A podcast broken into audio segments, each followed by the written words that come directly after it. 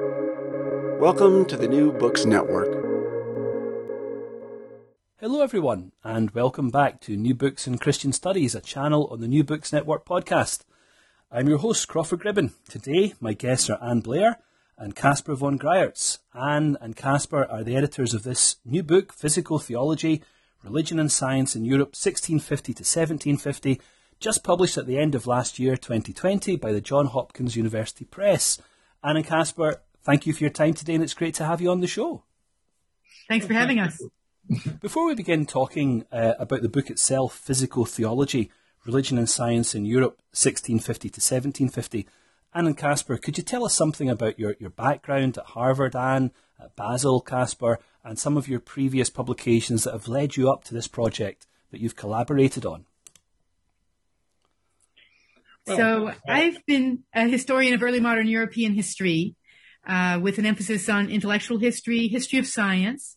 And I think I got into science and religion by studying Jean Bodin, who wrote a natural philosophy in the late 16th century, which was uh, trying to overturn the established uh, parameters of natural philosophy based on Aristotle and instead be properly pious and bring people to a better um, attitude toward God and use the Bible as a source of answers about the natural philosophical world.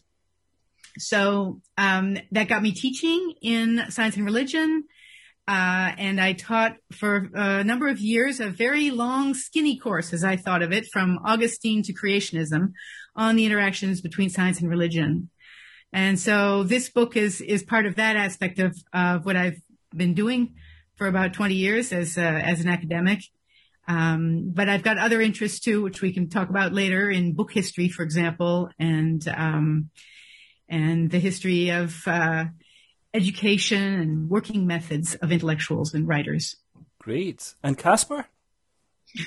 I'm originally a, a, Reformation historian, one of uh, the few people still uh, still active in the field who've actually studied RenRef, uh, uh, uh the RenRef uh, program at at Stanford at the time, and I've gradually sort of moved up into the 17th and 18th centuries, and I got interested in physical theology because of the very narrow connection between uh, religion and, and science. I first addressed uh, uh the, the, issue of uh, science in a, in a volume that got translated from the German into into French and English on religion and culture in early modern uh, Europe, and this is sort of follows up on the thoughts uh, this volume now on the thoughts uh, I developed uh, at the time. I did some editing. Um, if I may uh, uh just briefly uh, go into that, some editing in in the field, but these things have mostly been uh, been uh, uh published in German. That was 2010 on religion and, and science in the 16th and 17th centuries, a collected volume, and another one published in 2013, which is actually mixed German and and English on connecting science and and knowledge, uh, but uh, uh, nothing yet in in terms of in in, terms of the comprehensiveness of what Ann and I have done together. Now that's fascinating, Kaspar, that you mention. Um, this book is, uh, or you describe this book as a, as a comprehensive project, and it certainly is, isn't mm-hmm. it? Um, it's really the first attempt, the first big project to put together uh, a comprehensive history of physical theology in this period, which is one of the reasons why it's such an exciting volume to read and indeed to talk about today. Now, um, you describe in the preface and acknowledgements to this volume that it has emerged out of a scholarly conference in Wolfenbüttel back in, I think, 2017, if I remember correctly. Exactly. Uh, exactly. Wolfenbüttel is the big the, uh, the, library in Wolfenbüttel, the, uh, the big center of early modern uh, research in Germany these uh, these days. There's no other German library that actually parallels uh, its its quality and, and, the quality also of its of its holdings. And they do run conferences. Uh, I actually ran a conference there uh, almost 40 years ago in in uh, in 1982 when they were still sort of getting off uh, the ground as a, as an organization. And uh, it's always uh, it's a, a pleasant atmosphere. It's well organized, so that's why we were able to do it there also because of uh, they funded uh, a part of the conference and the rest was done by the Fritz uh, Thyssen uh, Stiftung, big uh, German foundation, and actually uh, helped us to get this get this off the ground. I think it was really a wonderful opportunity to bring people together across different national contexts. And that's reflected in the volume as well, where basically half of the authors are you know, native speakers of English and writing often from the English context or uh, from American academic context, but the other half are from German and French and Italian and Swiss uh, institutions and um, historiographies. And it was a wonderful opportunity for us all to meet. Um, sometimes these were, you know, people we whose works we'd read but never had been able to meet them in person uh, and to talk. And of course, there's a, a lot of a spillover between the formal conference and the informal opportunities to mingle, which sadly uh, we are not enjoying at this time. Um, so it, it was a, uh, a lovely occasion and a great location. And Wolfenbüttel actually digitizes a fair number of their collections. So the Herzog August Bibliothek, which means Duke August Library, uh, founded by this um, 17th century Duke of Brunswick, is a fantastic resource with a specialism in 17th century holdings. Fantastic. And their website, of course, offers all kinds of fellowship opportunities and so on. If people are interested, they can find out some more. Now, it's fascinating to see how a book that comes out of a symposium nevertheless manages to, to hold on to some of the sparkle and fizz that so often uh, that, that, that as academics we enjoy at these events. And I thought one of the really striking features of the book is the way that the, the chapters speak to each other. There's a real sense in this volume that we're being invited into a conversation. And it's a very lively conversation, isn't it? Not everyone agrees about everything. There are different perspectives about how to read individual um, authors or, or, or, publications, and it's a lot of fun. It really is. So, as we think about this volume, Physical Theology, Religion and Science in Europe, 1650 to 1750, as a groundbreaking volume in its field, could you tell us about why that is so? What has been the long discussion of religion and science in early modern Europe? And how, how does it settle down at the present day? So I think early modern science has, and science and religion has taken a number of routes. The, one of the roots has been, of course, the Catholic context and the idea of the Galileo affair that there was a a conflict. It was, I think, due to many contingent factors, but nevertheless, once the conflict is there, it creates a narrative of a necessary or inevitable conflict between science and religion.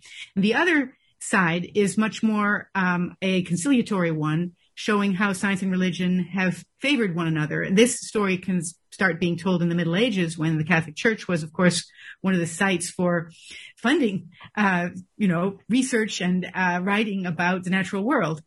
And um, in the after the Reformation, it's often also in Protestant environments. There's a fair amount of synergy between science and religion.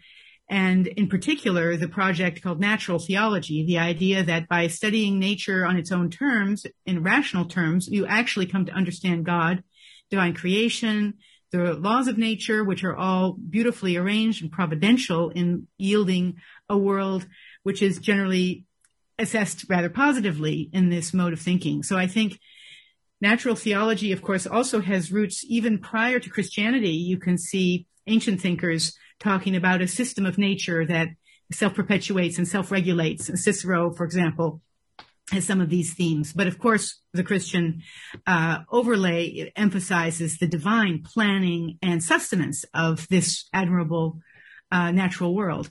So I think that's the probably the dominant mode in which our book inserts itself. But we we like to emphasize what's a subset of natural theology, which hasn't gotten much attention for its peculiarities, which is what the people at the time and we use in our title and throughout the book the term physico-theology hyphenated. Well, uh, I think it has to, uh, the fact that this has uh, been neglected by research uh, to date has a lot to do with the fact that uh, Anglo-American research has, uh, has all, which is sort of much stronger and much more present internationally than German-speaking research in this in this field, it, it has very often uh, just uh, treated physical theology and natural theology simulta- uh, as uh, synonyms. And uh, uh, that meant that you you had historians speaking about physical theology at ancient times, etc., etc. And what we're, we're, really trying to do with this conference was to to establish for the first time really in the, in in an English um, uh, volume that there are very distinct features uh, to this uh, phenomenon, which sort of um, uh, make it. Uh, even though it's it it stays part of natural theology, make it uh, a very distinct phenomenon. I think one of the, uh, if I may go into uh, into that, and uh, and will I'm, I'm, sure we'll add uh, other uh, uh, points. One of the interesting things is, for example, that physical theologians, all of physical theologians, actually argue mechanistically and that's an indication uh, that uh, this uh, tradition or movement only really started in the mid 17th uh, century because uh, before in, in natural theology, nobody was arguing mechanistically. It was a takeover from Descartes.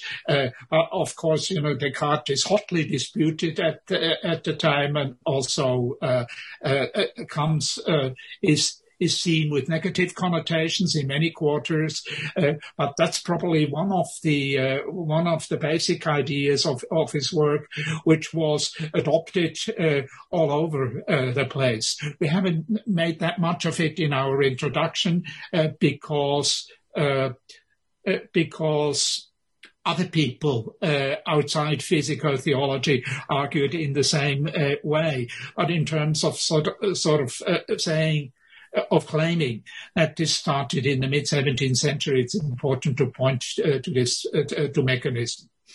So that, that, that's a fascinating observation, Kaspar. I suppose it's a very important point to hammer home to the reader as well, isn't it? That physical theology is not a synonym of natural theology, but it's it's a kind of a genre of discussion that sits within natural theology at a particular moment in the history of that long um, Christian and indeed non-Christian discussion.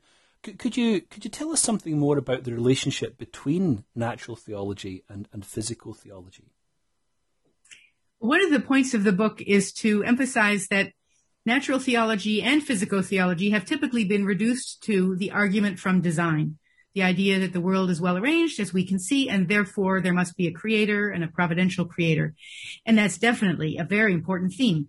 But there are also many other themes running. And in particular, physical theology doesn't just admire the laws, but it can also admire the wondrous, the surprises. And so it's an awe as well as an admiration of the mechanisms of nature. And another uh, element of physical theology is reconciling the Bible, often quite taken quite, um, you know, literally, seriously in its details, with the science. And so a lot of attention to the flood, for example, and how do we match uh, biblical descriptions with observations from this new science, which Kaspar was mentioning, which is the science of Newton and Hooke and Boyle and all these people, Swammerdam and Leeuwenhoek and all these people who were using microscopes and telescopes and recording their observations and being very empirical about it. And yet the mindset in which they do this is principally to um, to advance a religious project or to reconcile science with religion constantly um, through connections with the biblical text and or basically talking about divine omnipotence, divine providence, um, divine wisdom, and benevolence. So it's it's a subset. There are also even some features of physical theology which we didn't uh, we weren't able to find experts to write on. Basically, uh, basically a physical theology of resurrection and so forth, uh, which are rather uh, really taking some serious theological elements and trying to fit them into the new science molds to really reconcile every element. One one thing that I find uh, so uh, remarkable, this term physico-theology is used at the time, but not just that. They talk about Bronto theology, the theology of lightning, and Rana theology, the theology of frogs. And our um, our, our, cover shows this uh, kind of emphasis on specific species, and the frog in particular. Um, and you can do this indefinitely. You can take any piece of nature, and the more you delve into it, and the more empirically you look at it with microscopes, etc., the more you will find demonstration of the greatness of God. Um, in many ways because of the wonder it causes, because of the laws that it shows. So both the regularities and the irregularities and the correspondence with the Bible are all these multi-pronged ways of uh, performing this reconciliation that they're really interested in. I, I was really struck in the book by the way that a number of contributors called attention to the possible limitations of physical theology as a way of doing theology because it speaks to certain parts of the divine being, certain attributes, power. You mentioned omnipotence and so forth, um, um, but not to others. And and so you know, while um, as your contributors demonstrate, there might be some excellent discussions of parthenogenesis or, or you know, virgin birth theories. Uh, it, it's it's a theology with that experiences some more difficulties when it comes to speak about suffering or natural disasters, isn't it? Yes, but that's uh, because one of the, the, the other uh, elements in physical theology that distinguishes it from, from preceding uh, uh, forms of natural theology is a completely new image of God. Uh, it's not it's not the, the, the, God of Thomas Beard's uh, The Theatre of God's Judgments, uh, published in the late 16th century, and actually typically having its uh, last uh, fourth or so edition in 1648, just before uh, before the period of physical uh, physical theology actually started. It's not that kind of image of God, the irascible God, the unpredictable uh, uh, uh, uh, god of the, the, late 16th and uh, early 17th century. Uh, they all make it a point to to highlight his goodness, and his goodness means uh, also, in a in a sense, his predictability. And mm-hmm. actually, the the study uh, uh, the study of nature, uh, the idea behind it is that the study of nature will help uh, to find out more about his uh, intentions. So, empirical scientists want a predictable God. It's a fascinating combination, isn't it? Uh, that, mm-hmm. that, drives so much of this discussion. Well, you mentioned earlier on that around about half of the contributors to this volume are from non Anglophone intellectual traditions. And obviously, that, that um, I, suppose that maps onto the, the geographical breadth of interest in physical theology in the later 17th, 18th, and even you suggest into the 19th century um, as well, or your contributor suggests into the 19th century as well. Where does physical theology first emerge as a specific discussion, and where does it last longest? Well, that's a tricky question. As you know, even the authors within the book don't completely agree. But um, I, I, want to know, see because... if the editors do. but clearly, the English world, uh, John Ray and William Derham, you know, have classically been identified as some of the first who who self-identify as physical theologians. But the Dutch world is very important. The German, in addition, and then by the 18th century, we have some major Swiss figures like Johann Jakob Scheuchzer so it is um, one thing to say is it's traditionally been a very Protestant um, milieu, but I'm really pleased that in the book we also um, look at a couple Catholic contexts and the complexity of um, the confessional environment is such as, as Kaspar was saying, this view of a of a God who's admirable because he's predictable is actually cross confessional. And in particular, we we talk about uh, there's a nice article on on uh, Blaise Pascal, who himself was quite hostile to the Natural Theological Project, and yet who's interpreted by the Jansenists, who basically publish from his unpublished material, his pensée, they're much more favorable to the Natural Theological Project. So in a way, they distort his his uh, views by channeling them uh, in a certain way and omitting, um, you know, fragments that don't fit uh, a natural theological perspective. And the other uh, big Catholic figure in the book is the Abbe Antoine Pluche, who is also Jansenist leaning, although at a time when you couldn't be Jansenist explicitly, uh, who who all, spends a lot of time really, in a way, diffusing and popularizing the findings of the new science uh, to a, a broad French-speaking audience with lots of lovely pictures, and who does want to reserve the limits of reason and and remind you also that God is mysterious, even while of course he spends most of the time showing you how God is great in all these ways that we can observe. So it's a a, a very rich um, confessional story. One other uh, a Catholic we, we should mention, even though he was, wasn't a physical theologian, was Antonio Vallisneri, a famous, at the time, famous professor of medicine at uh, Padua but who was in exchange with uh, with important physical uh, theologians.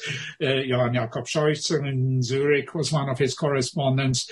Uh, Louis Bourguet in French, French-speaking uh, Switzerland. Leibniz was one of his correspondents, and of course a whole array of Italians and yet in the end he decided not to go, uh, even though he was in touch with all these people who favored a physico-theological approach. He he uh, he decided against against it, and it's actually indicative of the Italian situation. In France, you have a number. I I have counted in the meantime four. Uh, physico-theological authors, three in, in France, three of them are Jansenists. Uh, only Pierre is uh, is probably just a, a regular uh, in, in quotation marks in uh, a regular Catholic. And in Italy, we only have very, very few, even though the, uh, there is a, a, strong reception of Newtonianism, especially of the optics of Newton, not so much, uh, not so much his uh, astronomy, uh, at least not officially, because discussing his astronomy could get you into uh, difficulties uh, with with censure. But his optics are discussed intensively in the early 18th century and yet uh, there's only one uh, Italian Newtonian who can perhaps be regarded to be a, a physical theologian. That's Celestino Galiani. And uh, who was uh, the the abbot of the order of the uh, uh, Celestines, uh, that's why, or the Celestines, that's why his first, uh, that explains his first name. Uh, I'm, I'm not sure about that at all. And the others are two, a father and son, uh, Monti, um, Giovanni Monti and Gaetano Monti at the Acad- Academy of uh, Bologna. And, and that's it. So even less uh, than in France. That really makes it a predominantly Protestant phenomenon. Fascinating. Maybe you could tell us something about the German context as well. I was very struck, we've been talking about Jansenists, I was very struck by the contrast between the Jansenist Augustinian tradition that comes into Jansenism with the Augustinian tradition mm-hmm. that comes into Lutheranism. And of course, as your contributors show, they have very different views um, of of the possibilities of physical theology, don't they? Um, well, absolutely. Uh, I, I, think, well, this has been conceived, German physical theology, theology very broadly in, in, in, in a historiographical tradition in, in Germany. But I think one has to exclude the Orthodox Lutherans, uh, for example. They really can't, uh, they have made no contribution to physical theology at all because their, their, uh, their insistence on Augustinian on, on the Augustinian limitations uh, on, of human uh, cognition is just too is too prevalent. Um, there is even there is a very early um, which we point to in our introduction, an early Latin uh, uh, tradition in Germany, which starts in the 1670s, but it's uh, and eventually turns into uh, this turns into vernacular uh, literature at the turn of uh, the century. we don't know exactly what triggered uh, this uh, this Latin phase. It begins with dissertation chaired by Johann Christoph Sturm at Altorf. Altorf was a small university just outside of Nuremberg, and uh, on on the eye that sees God. In fact, not not with physical theology in the title uh, yet, but I think that's a, a, general difference between the continent and the English situation. Uh, the English uh, start writing treatises which almost uh, uh, always uh, actually have physical theology in the title, uh, whereas in Germany and also in the Dutch uh, literature, uh, that doesn't, uh, there is a difference. in Germany, actually, these Bronto theology and Rana theology, etc., they're a phenom- phenomenon of the of the 18th century only, and but all the, the treatises written before, they're not don't declare themselves to be explicitly to be uh, physical theolo- uh, theology. And uh, in uh, Holland, uh, Holland, the same thing. Uh, the notion of physical theology doesn't exist, even though there's a whole number, starting with Jan Swammerdam in the late 17th century, a whole number of physical theological authors that just don't call it call it that. Physical theology gives us a great example of the diffusion of these books through translation. So the decline of Latin is happening at the same time, and they are operating mainly in the vernacular, and they're translating works from one language to another, which is something I think we don't get into as much as I would have liked. It's it's uh, a new project for the future hmm. to talk yes. about the role of translation in diffusing and of mm-hmm. course transforming to some extent you know the choice of title for example and and just emphases can be modified in a translation. And of course, the whole point of translating is because printers are going to make money from selling these books. And so there is a sense of finding out what people want to read through what printers think they're going to want to buy, uh, which is what they care about. And many of these books do go through multiple editions, which is a sign of success in selling.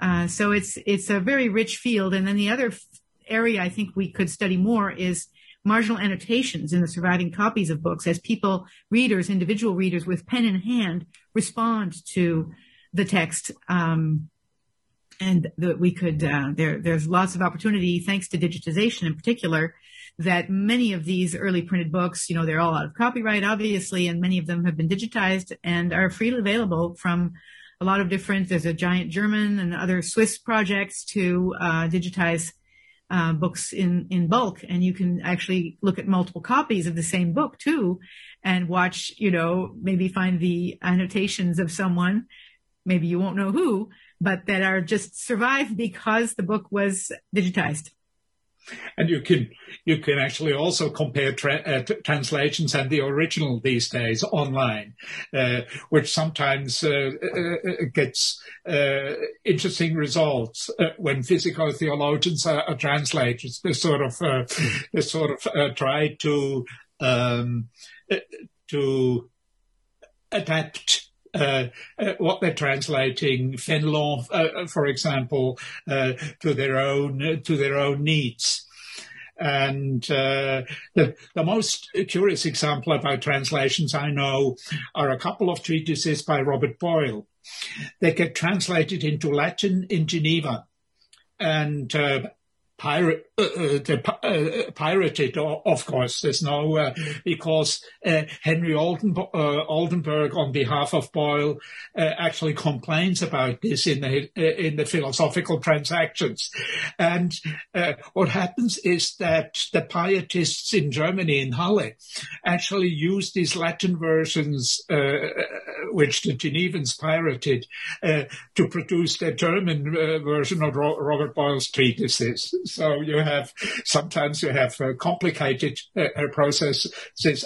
but I looked at at that and actually the, the, the, Latin translations plus the German versions are very much to to the to the original. Well, but that's always the case.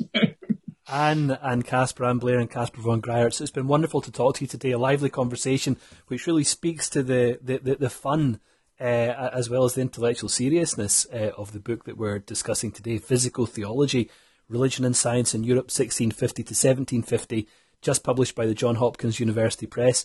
Thank you both so much for your time today. Very much appreciate it. Could you tell Thank us? You. Could you tell us what you're working on next? Well, um, my project, long underway, is on the hidden helpers of intellectual work in early modern Europe. So when you write a book uh, as a physical theologian, who else is actually helping you out in the background, maybe taking notes for you, copying things? Of course, everything is being done by hand, and there's a lot of making of clean copies, correcting proofs, and all those things. So the category term I'm using is amanuensis. That is the the hand helpers uh, you can see from the term aman from the hand. Um, and it is a complicated project because these helpers are scattered all over Europe.